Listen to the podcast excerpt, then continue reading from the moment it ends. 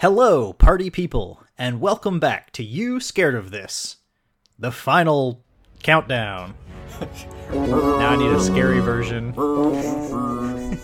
is it a is it a shitty tuba version of Final Countdown, or is it like an energetic '80s version of the Are You Afraid of the Dark theme song? No, it's a shitty tuba version of the final countdown. Hello and welcome to You Scared of This, a show where two old motherfuckers watch old television. My name is Eli Phillips, and with me as always is my best friend, David, Hello, party people. the motherfucker. Uh, I'm David Dykus. I'm one of your hosts, and you know, Eli, it was almost exactly four years ago that we began our journey to review and evaluate all 91 episodes of Are You Afraid of the Dark. Did you ever imagine back then that we'd be here reviewing episode 92? You know, when we first started this podcast, I never once entertained the thought that us doing so would trigger this chain of events. I know we we did this. You're welcome, America. Um, we're going to be reviewing the Are You Afraid of the Dark reboot miniseries, and um, no matter what they do after that, god damn it, we're done. This is definitely it for me. This is the end of my my long journey through podcasting. I'm actually just I figured out what I'm going to do. If they do reboot the series or if they do come out with a movie, I've secretly spent the last 4 years re-listening to every episode of our show I'm sorry. and then just trying to recite your lines exactly like you. Well, the first thing you do is stick a bunch of marbles in your mouth. Between impressions and deep fakes, I think I can just continue this show as a one-man two-host operation. You know what? I give you my blessing. I give you my blessing to steal my identity and continue this show in perpetuity, as long as I don't have to edit it anymore. Right, I'm rebooting David Dykus. Anyway, the, the day is finally here. The day that our, our entire podcast has kind of been building up to. The Are You Afraid Yeah. of the Dark revival, which, correct me if I'm wrong, was announced earlier this year in 2019 after the Are You Afraid of the Was Dark it? movie just kind of disappeared and was dropped Yeah, from what a scheduling. weird thing, right? So the movie was being made by Paramount, Right. And this series is being made by Nickelodeon with an entirely different group of people. So it's not like the Paramount thing became this necessarily, right? My understanding is that no, this is its own thing. The Paramount thing is just is just in development hell if you'll remember, the movie was supposed to be releasing this right now. this month. Uh, yeah, like on the same day as the Addams Family cartoon movie, which looks terrible. All these failed promises. if Paramount So canceled anyway, but this it- Are You Afraid of the Dark movie because they were afraid of competing with the Addams Family CGI, with, with the Addams Family getting the Despicable Me treatment, then I have lost all respect for Paramount. Paramount is just like deeply feeling the "I've made a huge mistake" gif from Arrested Development. But but so regardless, anyway, we, here we are. This is what we wound up with. We are we are now blessed with a three part TV reboot, and tonight we are talking about part one, entitled "Submitted for Approval." What a great title! And this episode was written by Ben David Grabinski and was directed by Dean Israelite. I believe it was the first episode for both of them. I think you're right. this episode uh, originally aired on Nickelodeon October 11th, 2019, which feels very weird to say. Uh, but it dropped on YouTube a few days earlier on October the 9th, which feels even weirder to say, which is how we watched it. So, uh, should we dive right in? Let's let's get through this. Just to clarify for the listeners, these episodes are a bit longer than. Are, I mean, I say a bit longer. They're twice as long as the old episodes. This episode was 45 minutes long. So we are going to get through it uh, pretty briskly here. uh, we'll see about that. Well, we begin. so in our opening sequence here, our Cold cold, opening. open, uh, we see a Yeah. nameless young woman wandering through a very Are You Afraid of the Dark setting. A big, dimly lit building filled with fog and shadow and dramatic lighting. Did you get a real? Uh, what was the episode with Goth? The sort, the magician's assi- Not magician's assistant, sorcerer's apprentice. Yeah, so we've got a lot of like intense colors and shadows and Dutch angles. Uh, very much like when he is running through like the school basement at night or whatever in that episode. The lighting is dramatic, the sound is dramatic. Uh, this is a very intense series of shots of a young female protagonist wandering through what looks like a school. There are even school desks at night. And she seems to be chased by a circus man? She is being chased. She's being stalked through this building and is eventually confronted by a man who looks somewhere between, like, Joaquin Phoenix's Joker and Hugh Jackman's Greatest Showman. yeah, I was going to say Slender Man and the Greatest Showman, but yours is also true. he poses a lot like Joaquin Phoenix on the stairwell now that I think about it. yeah. Yes, she's being stalked by Mr. Top Hat through this surreal school slash circus setting. And as soon as he's about to get her, she wakes up. Turns out it was all a dream, or was it? Camera pans outside, and there is the greatest jokeman. Uh, with two creepy little moppets at his side, standing under a street lamp. When Cheyenne watched that moment, like the girl wakes up and then the camera pans outside and he's standing there, Cheyenne actually audibly gasped. I mean, it's pretty creepy. He's now surprised that she gasped. he's now confirmed as some sort of like Freddy Krueger style dream monster, and also a potential like child abductor. Mm-hmm, mm-hmm, mm-hmm. All of which are accurate. And from there, we cut to our new opening sequence. What did you think of this? I didn't hate this. This is a different take on the Are You Afraid of the Dark opening. We get a lot of the classic imagery of, you know, the boat in the in the pool of water and the sw- creepy swing set. Uh, yeah, the clown has been replaced with Mr. Top Hat, and that's the only sort of piece of imagery that isn't a reference to the original, right? Yeah, I noticed the absence of the clown. I assume it was cut for being too scary. Well, there is there's like a guy on stilts, and then there is Mr. Top Hat, and then there is the new logo with the hand holding the match. They they didn't fuck with the theme song, which was my greatest concern, and we'll talk about music more as this as this review goes on. Uh, but no, I like this new opening. It, it hit all the right notes. Pardon the pun. Post opening sequence, we are introduced to our main young protagonist, Rachel Carpenter.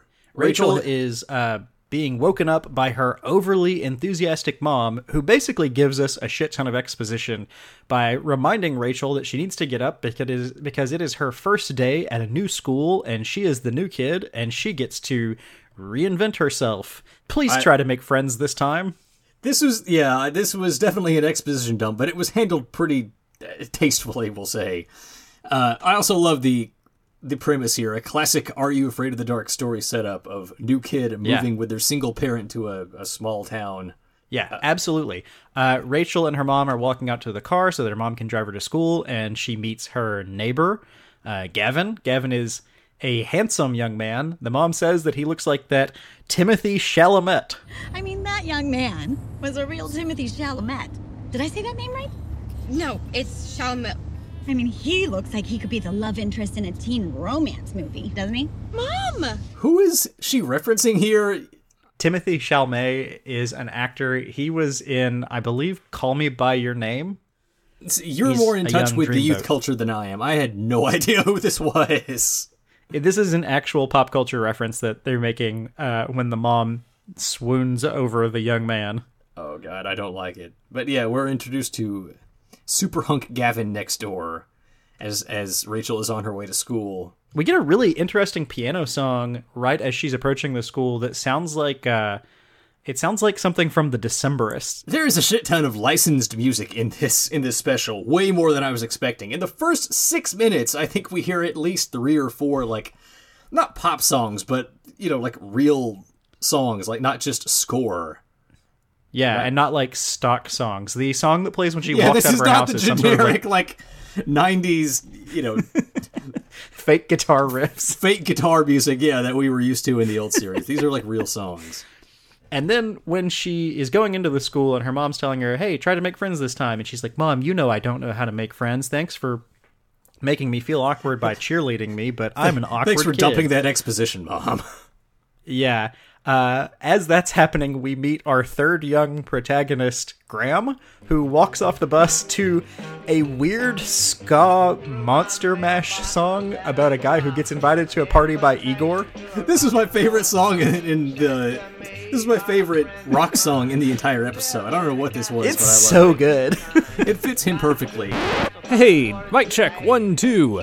Guys, I apologize for how I sound on this episode. There was a, an audio snafu on my part, so I sound weird. Anyway, I'm just popping in to say that this song is a real song called Igor's Party by Tony and the Monstrosities. Uh, and it turns out it predates the Monster Mash by two years. It came out in 1960.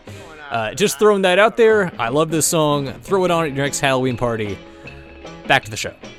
We meet Graham, uh, who is sporting a homemade T-shirt that says "Watch horror movies." I I love everything about Graham's character. We should mention he's played by the kid from It. Um, I can't remember his name, but like the the new kid in the Losers Club, uh, and he does a fine job. He is the sort of like weirdo horror enthusiast at this school, and he is also the first member of our. I mean, it's not a spoiler to say he's the first member of our Midnight Society to sort of discover Rachel. So when she walks into school, she meets a kid named Andrew. Is it? She meets a kid named Adam, who is this Adam. awkward, gangly kid. We'll, we'll call him the Dykus of the group. Who who attempts to strike up conversation with her. Later, she tries to awkwardly introduce herself to the classroom. It doesn't go well. But Graham does a little bit of detective work, we'll say. Oh, uh, actually, uh, we've got uh, an important moment here because when she notices his shirt that says "Watch horror movies," he says, "Yeah, I love horror movies." And she says, "Have you seen The Changeling?" And he says, "Have I seen The Changeling?" Wait, have you seen The Changeling? Is that a reference to Jake and the Leprechaun? I wondered about that. I kept racking my brain to that a- think what what episode it was where they talk about a changeling, but Is I that think crap it, in the background enough? I think it may be. We'll we'll count it. So Graham takes note of the fact that she watches horror movies, and then he notices that she has skull earrings in, and then he notices that she's drawing a creepy dude in a top hat. And Graham is is very impressed by all of this. Uh, we get a little bit of like character development for him because she throws her drawing away and he wants it as evidence. So he has to dig it out of the trash. And this is where we learn that he is a major germaphobe. Real because he freaks out. This Yeah. this scene is shot from within the trash can, looking up at him. Speaking of references to previous episodes. Was this a Yeah. reference to the one episode where it's shot from the toilet and it looks like the kid's about to whip it out? It's super specs. I believe, yeah, and that we- was Super Specs. Yeah. I, it has to be a reference to that, right? I mean, probably not, but I like to imagine it is. Anyway, yes, uh, Graham does some detective work, fishes out the drawing, much to his chagrin, and sees that it is a it is a drawing of Mister Top Hat. Before we get to the point where he take uh, he takes this to the Midnight Society members and he shows it to them and tries to convince them to let Rachel in. Uh, and and that's going to lead into our next scene. But before we get to that, I kind of want to rewind because there are two things that have happened here that annoy me, and we can talk about them more at the end. I just want to address them really quickly. In this opening, we've met three, we've met four kids. We've met Rachel, we've met Gavin, we've met Graham, and we've met Adam. And of the four of them, we know traits about uh, three of them now. We know that Rachel is bad at making friends. We know that Graham is a germaphobe. And we know that Adam is awkward and not good at talking. He says so himself. In these scenes, Adam approaches a stranger and talks to her, and then, like, lets her sit with him at lunch. Rachel says she's bad at making friends, and she strikes up like pretty good banter with both of these guys. And Graham is a major germaphobe who digs stuff out of the trash. I- This is like A rare very annoying to me. like they they're like, oh, all of these kids have to have personality traits, and we have to make them like very overt so that people can identify with them or like remember interesting things about these kids. But then they just subvert all of them. Like, why do these things if you're not going to actually make them matter in any way? It, it- that Especially bother me.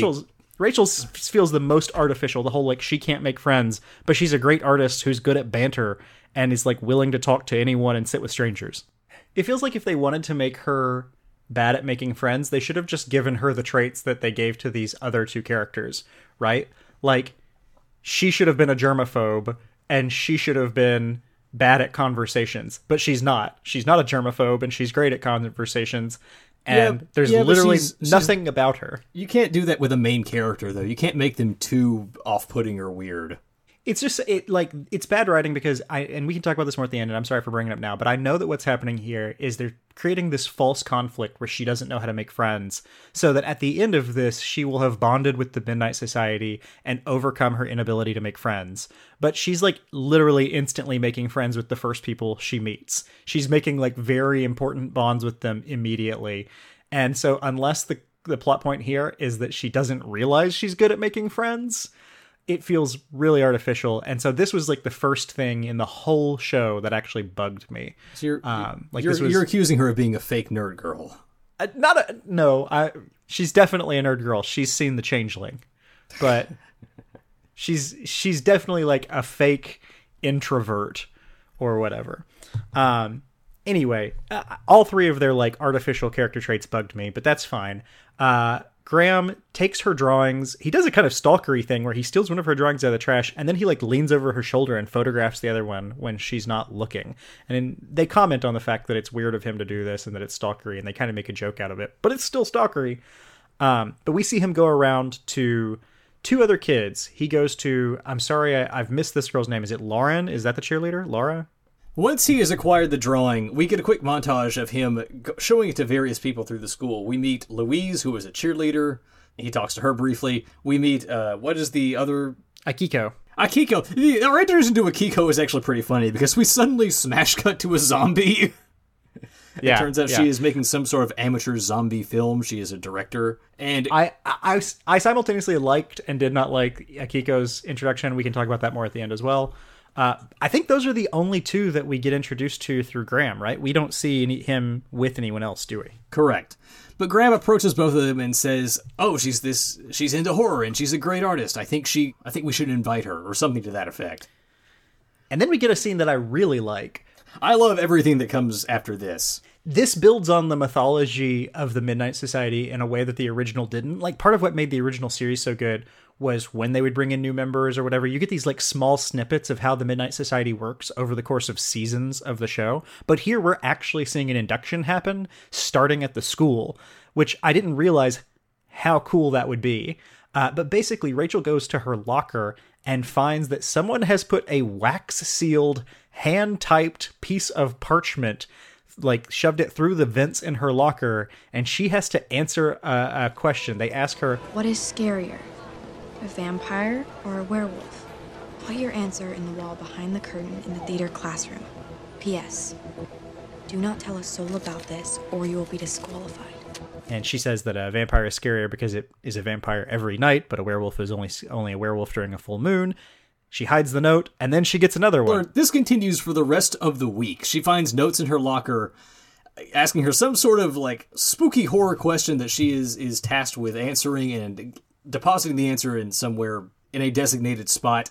Until finally, I think I guess on Thursday she opens her locker and finds something else. She finds a ragged old map covered in runes and symbols, and a another note, one final note that says, "Follow the map, meet us, you know, go to the designated spot at midnight." Tell no one or you're disqualified. Right. Dykus, how did you feel about this? Did you think this was awesome? I loved this. Like, I love seeing the ritual involved in the Midnight Society. That's something that I mean, you you touched on that a second ago. This reminded me a lot of like secret clubs that we would pretend to be in when we were, you know, younger. I love anything that has this kind of like elaborate induction ceremony and seeing it play out, Yeah. seeing exactly how the Midnight Society ticks, seeing how they they weed out potential members is fascinating because it makes you want Yeah. it it makes you want to go back and and and ponder if this was what the original Midnight Society members went through. I like that in the original series we don't know those things and it, it was all built up in our heads for years and years and years. But now I like seeing this answer because it's totally satisfying. It builds on the mythology in a way that like I didn't need, but now I'm very happy to have it. And it like it gives new life to things that have already existed. So I'm very happy with this. Uh, Rachel sneaks out of her window at night. She follows the runes through the woods and ends up assaulted by a bunch of hooded like kids in hoodies with terrifying masks on. assaulted is a strong word, but yes, she is surrounded by, and this is this was my favorite scene in the entire show. She is approached and surrounded by a group of by four figures wearing hoods and the purge style humanoid masks and carrying enormous torches, and they throw a burlap sack over her head and lead her into the deepest, darkest part of the woods. the directorial style here, the cinematography is really good. The way it like cuts, it hard cuts from like one shot to another, and the shots are very, very different. And like even the frame rate is different. It's very surreal. I ha- I had that in my notes as well. The directing here is fantastic. Uh, but yeah, so they lead her to the woods. There is a campfire. They have places to sit. They tell her to sit down. They take off the burlap sack. She's faced with all of these figures, and they tell her she has 24 hours to write a scary ass story and then go back to that same spot in the woods. And if she tells a good story, she's in the Midnight Society. And if she tells the bad story, then these people will disappear and never contact her again. And they tell her to tell no one. Fucking dope. Fucking dope. I love the theatricality of this this version of the Midnight Society. So the next day, Super Hunk Gavin shows up at Rachel's door, uh, interrupts her story writing uh, to ask Rachel to walk to school, and he makes a kind of suspicious claim. He says, "I saw you last night at two in the morning." Yeah, which seems she was climbing back in her window at 2 a.m. We'll assume he was just like playing Fortnite or something, or watching porn. sure, like like any decent kid his age. Uh, she, both. I like that her cover is that she said she was out partying. She was, I love to party. What's Gab- up, fellow young people? Gavin probes a little deeper, asks her what she's doing, and in this conversation, she finds inspiration. She she digs down and realizes what scares her. yeah, he asks her, he's like, just write about what scares you. And she remembers her dream. And then we get a really good montage that I liked. All of those really fucking horrifying scenes from the cold open of her wandering down the stairs and a terrifying little girl and Mr. Top Hat appearing and there's flames. She remembers each of these moments and it literally just replays them, even with like the audio of her being scared. And then it cuts to her liking that moment and being like, yeah, that was fucking cool. And then she's writing energetically. And what I like about this moment is that we see her taking the thing that she is scared of and enjoying it and and using it as fuel and this sort of reinforces the entire midnight society philosophy of kids want to be scared and kids like to be scared because she is taking the thing that scared her and she is like empowered by it and i thought that this did such a good job of of showing and not telling that idea So she writes this story, she follows the instructions, she is led back out to the designated spot by the masked figures, and she's given instructions on how to present her story. She says she has to introduce it in such and such way, and she begins her tale. The tale of Mr. Top Hat and the Carnival of Doom. And here we enter a story within a story. Rachel tells the story of a young girl, we never learn her name, who goes with her family to the Carnival of Doom. As soon as she gets there, she is taunted by a very creepy looking carny who looks at her and doesn't appear to have any eyes, which gives uh, one of the other Midnight Society members pause. yeah he's like oh my god she didn't ha- the guy didn't have any eyes and they're like shut the fuck up Inside the Big Top, we are very dramatically introduced to the ringleader, Mr. Top Hat. Uh, and after his opening monologue, he appears beside Rach- or beside this nameless girl. Uh, much to her delight, we're told this girl likes to be scared, so she is down for anything this carnival has to throw at her. the guy who introduces Mr. Top Hat is metal as fuck. He's super cool, and when he introduces Mr. Top Hat, he calls him the master of ceremonies, king of the carnival, emperor of the night. and friend to no man. Is that what you want engraved on your tombstone now? Emperor of the Night, friend of no man, the man who ate, made and ate an omelet the size of the moon. uh, I loved this scene, although I will point out that Mr. Top Hat, when he's like making sport of the whole thing and he's like appearing in the audience beside the story girl, he kisses her dad, which is not okay. He just like kisses the stranger without consent, which was the one moment in all of this where I was like, pause. What are you doing, Mr. Top Hat? You just kissed that married man in front of his child. Yeah, that's not Uh, okay. but other- but but he is Not evil. okay. But other than that, it's really cool. Also, He uh, says- "Oh man, we got to rewind one more time." Sorry, so sorry. When this, as soon as the parents get there and the carney lifts up his shades to reveal he has no eyeballs, Oh, yeah. uh, we get our one and only scream take in the episode. Yep. A classic scream true take. Are you afraid of the dark scream take? Yep, uh, pushes in on the face. Classic, loved it. Mwah. Anyway, so this girl and her family make their way out into the carnival. As soon as they get out there, she has to uh, use the restroom. And on her way back from the presumably filthy carnival restroom, uh, she gets lost and ends up navigating her way through the trailers and the roustabouts uh, working in the back. She discovers Mr. she discovers Mr. Top Hat sitting in a chair. I have him abbreviated in my notes as Mr. T for short, which makes this I have him as MTH, but Mr. T is way better, especially because it's definitely never been used. they, she sees Mr. Top Hat just sitting idly in a chair uh, when scorp- when a scorpion crawls out of his his pants, which could not He finds one on the ground. He finds a scorpion on the ground. No, it's it's in a tiny little bowl. He has a bowl of scorpions, and he picks it up and eats it. Eats it alive. Yeah, yeah, a Fucking big ass awesome. scorpion, not like the little ones we have here in Texas. He it was like a fat scorpion.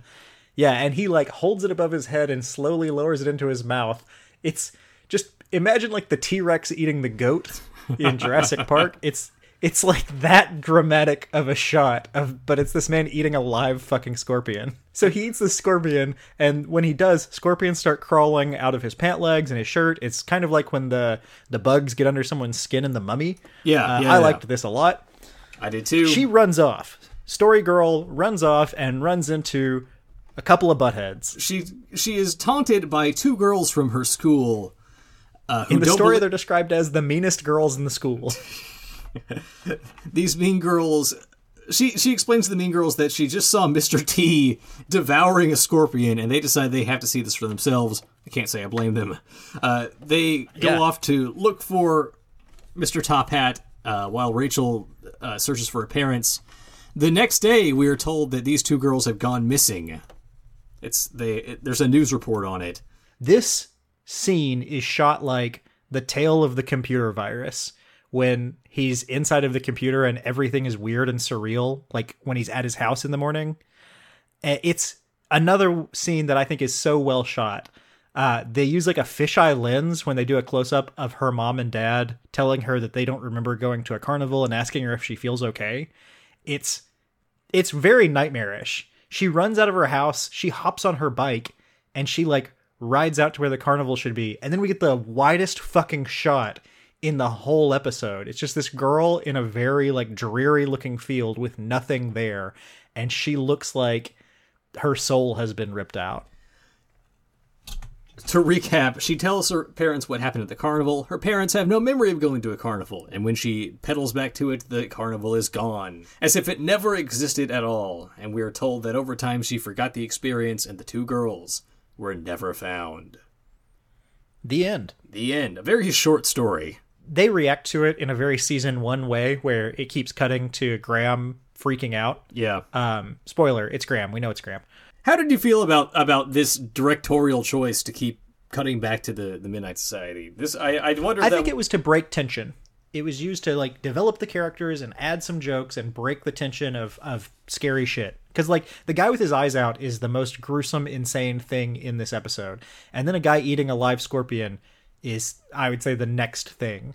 So I really feel like they knew they were pushing the envelope at these moments, and that they used it as a way to like pause and give everyone a breath and be okay. So I, I didn't mind it. so she concludes her story. All of the the masked figures say they liked it. They take their masks off and reveal their true identities. And of course, it is uh Graham, Akiko, Louise, and Gavin. She's surprised by Gavin. She was utterly convinced that the fourth one was going to be Adam.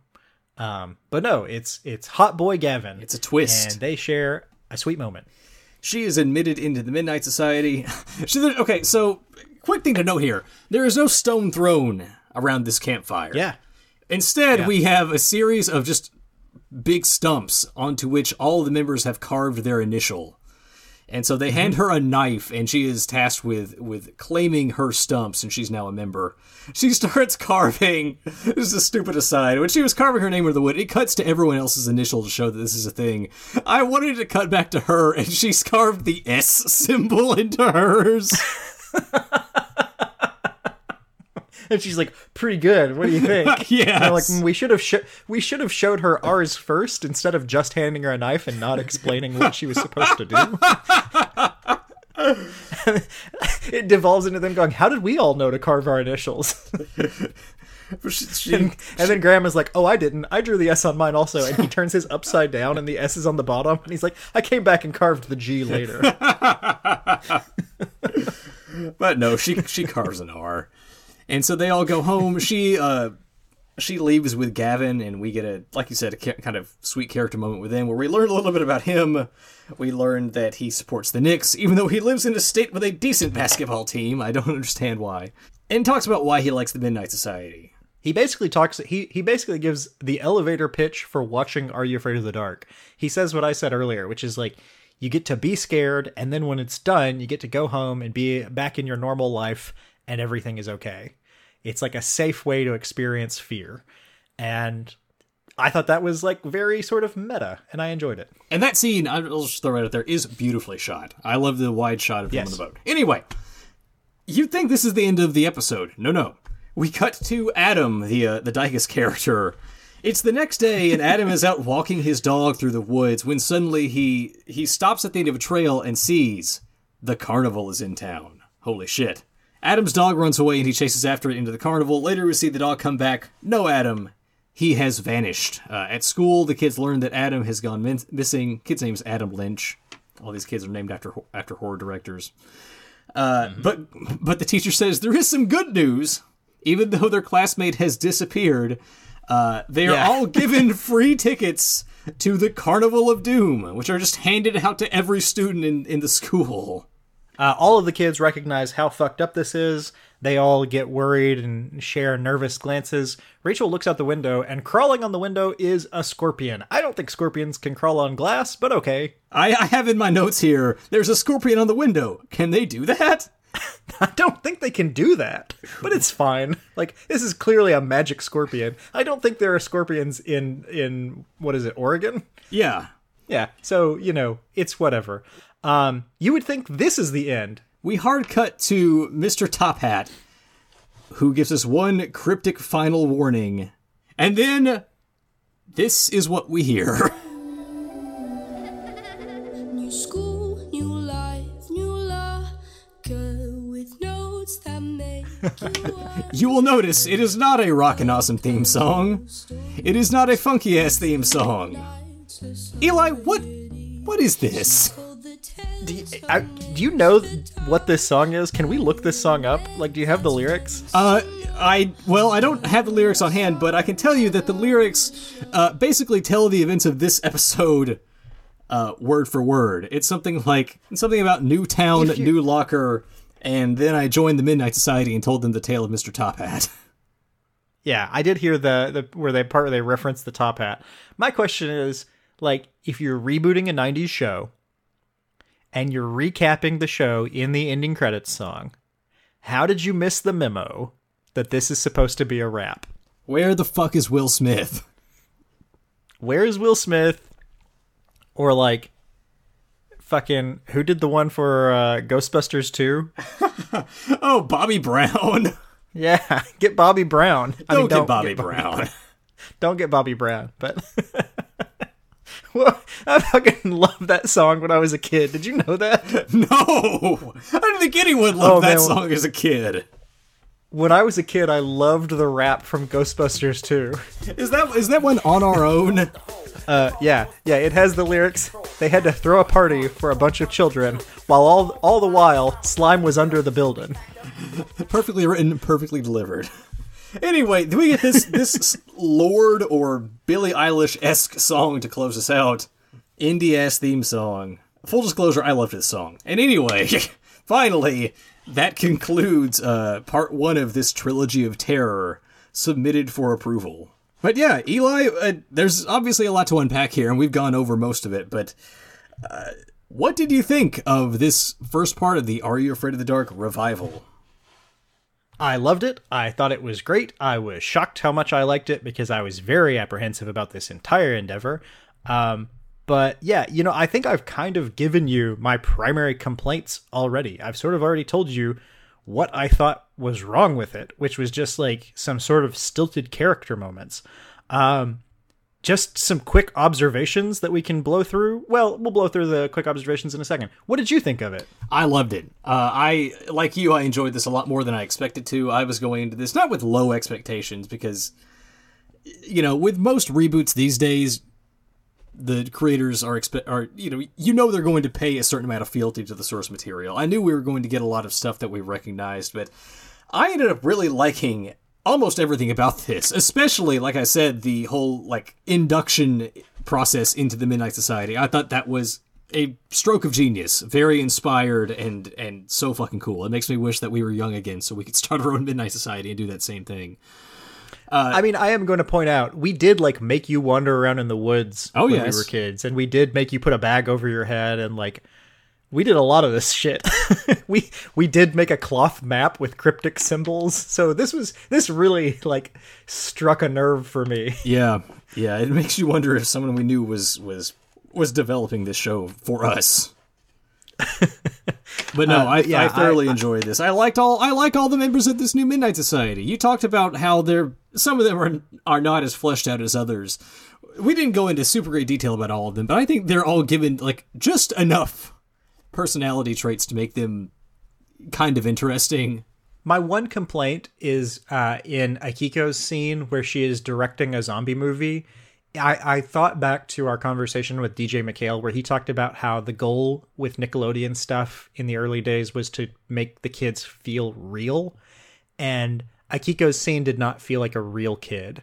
Even when Rachel was doing her Mr. Top Hat drawing, I was like, as a, I was thinking to myself, as a kid who just ignored teachers in class and drew weird pictures for the entirety of his freshman year of high school, I definitely know that's not what that go- how that goes. But um, fine.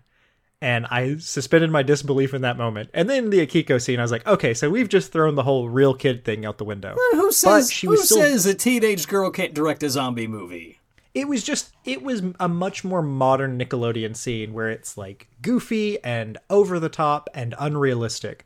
Like she is incredibly dry and deadpan, um, and everything around her is really bombastic, and it's sort of this over the top joke. The good news is it's a good joke. Like a kid tries to hand her a coffee and she literally just slaps it as hard as she can, and her brother, who is a police officer, complains about the explosions, and she's like, "Those were minor pyrotechnics." And then there's like an enormous Muppet style explosion of confetti, and she doesn't blink. So it was not what I was expecting, but the good news is it was still very good. So I'm not going to fault it for that. So like all of my complaints about this are so minor, and yeah, all of the characters, even if they're not realistic, are very fun. And yeah, I think tonally it got everything right. I mean, you had those bits of, of comedy there, you know, in the first third of the episode, but then from there on out, it's we're going to crazy town, and and yeah, this this just exceeded all my expectations. This was almost everything you could ask for in a modern reinterpretation of Are You Afraid of the Dark. And just speaking as a, a guy who runs who operates a camera for a living, this whole thing is gorgeously shot. shockingly gorgeously shot. There are so many scenes. Like I just have notes that we kind of you know we we've had to go through this quickly because it's a long episode. But I just have note after note after note about the cinematography and the framing, shots that are upside down, shots that are sideways, shots that are overhead, shots that are in a garbage can, fisheye lenses, Dutch angles, dramatic Not as many. Dutch It's- angles this time around. I feel like maybe those are not in vogue anymore. Um, but yeah, I completely agree. Does that mean we need to ask the question for this, the 92nd time? So, really quickly, let me blow through some notes that we didn't get to just as fast as I can. Okay. Um, number one, when she is answering all of the questions that are hidden in her locker, the second one she has to like write her answer and then put it in a lunchbox that's hidden under the bleachers. When she goes to do that, there is a shot of Gavin sitting on the bleachers. There's no other person in that scene, but Gavin is there. And this episode actually makes Gavin being a member of the Midnight Society a twist. They really do, I think, want you to think that it's Adam. Uh, and she guesses that it's Adam. But I really loved that Gavin was there in that moment. It's a cool little piece of detail, or like a cool little detail. Um, this whole episode is fun to watch and repeat viewings and, and pick up small things like that. Yeah. I thought that same thing too. Absolutely, I, I I love all of the little small details. Um, um, I heard a rumor online that the name of the school that they go to is Herbert West High School, which is, of course, the name of the main character in uh, H.P. Lovecraft's Reanimator. We do see Rachel reading a collection of stories by H.P. Lovecraft, so it is. I totally believe. I, I, I couldn't see it myself, but someone said online in the comments that it was called Herbert West High School. So uh, I hope that that is true. If anyone can tell me where that came from, please do. I'm very curious about it. Um, final observation that I want to make is in my head canon, Adam's dog that he takes for a walk is the dog from the opening scene of Goosebumps. Prove me wrong. I can't prove you wrong. and that makes uh, it yeah, true. I think that it's a cinematic universe waiting to happen. That is going to be the twist at the end. Is that like R.L. Stine is going to come out, uh, Samuel L. Jackson style, and be like, "Y'all kids giving each other goosebumps," and then a mashup of the two theme songs will play, and it will be like, "Goosebumps will return next fall." Also, an observation you pointed out to me that has also been making the rounds online. The mom Oh, yes. in her story is actually played by series regular Laura Bertram. I say regular. She appeared in two episodes. Uh, what was her name? Laura Bertram. Uh, you described her to me as the original Zeeb from the Tale of the Lonely Ghost. so Laura Ghost. Bertram was the main character, Amanda, in the Tale of the Lonely Ghost in season one of Are You Afraid of the Dark. She was also in the Tale of the Mystical Mirror or Magic Mirror or whatever. But yeah, she was the first person to ever be called a Zeeb, and she plays the mom in Rachel's story. the first, but not the last, because tonight Cheyenne and I rechristened our pets. Our cat Murphy is now Mr. Top Hat, and our dog Bert is now Zebo the Clown. For the entire month of October, their names have been changed, a la Snoop Lion. That is awesome. So, with all of that nonsense out of the way, I think you were trying to ask a question. Let's let's ask the question here for episode 92.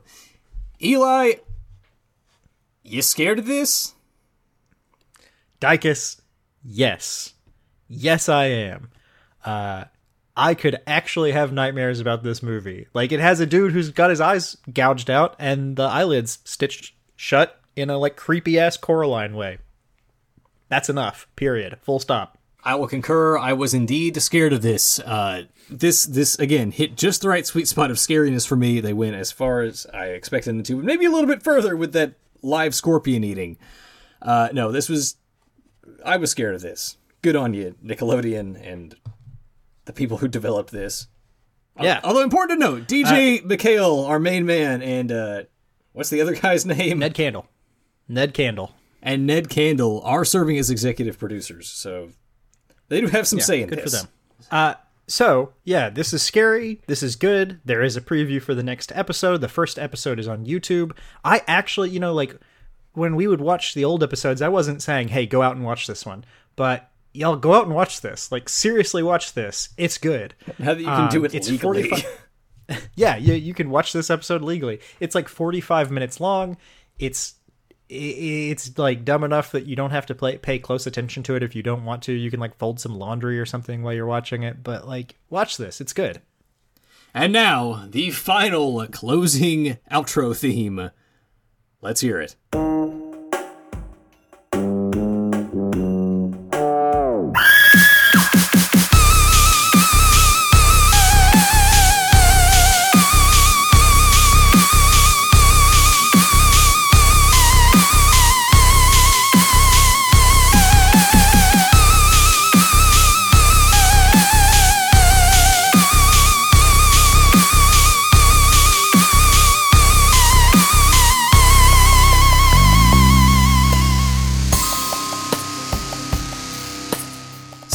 I want to touch on really quickly as we as we chart a path to these next few episodes.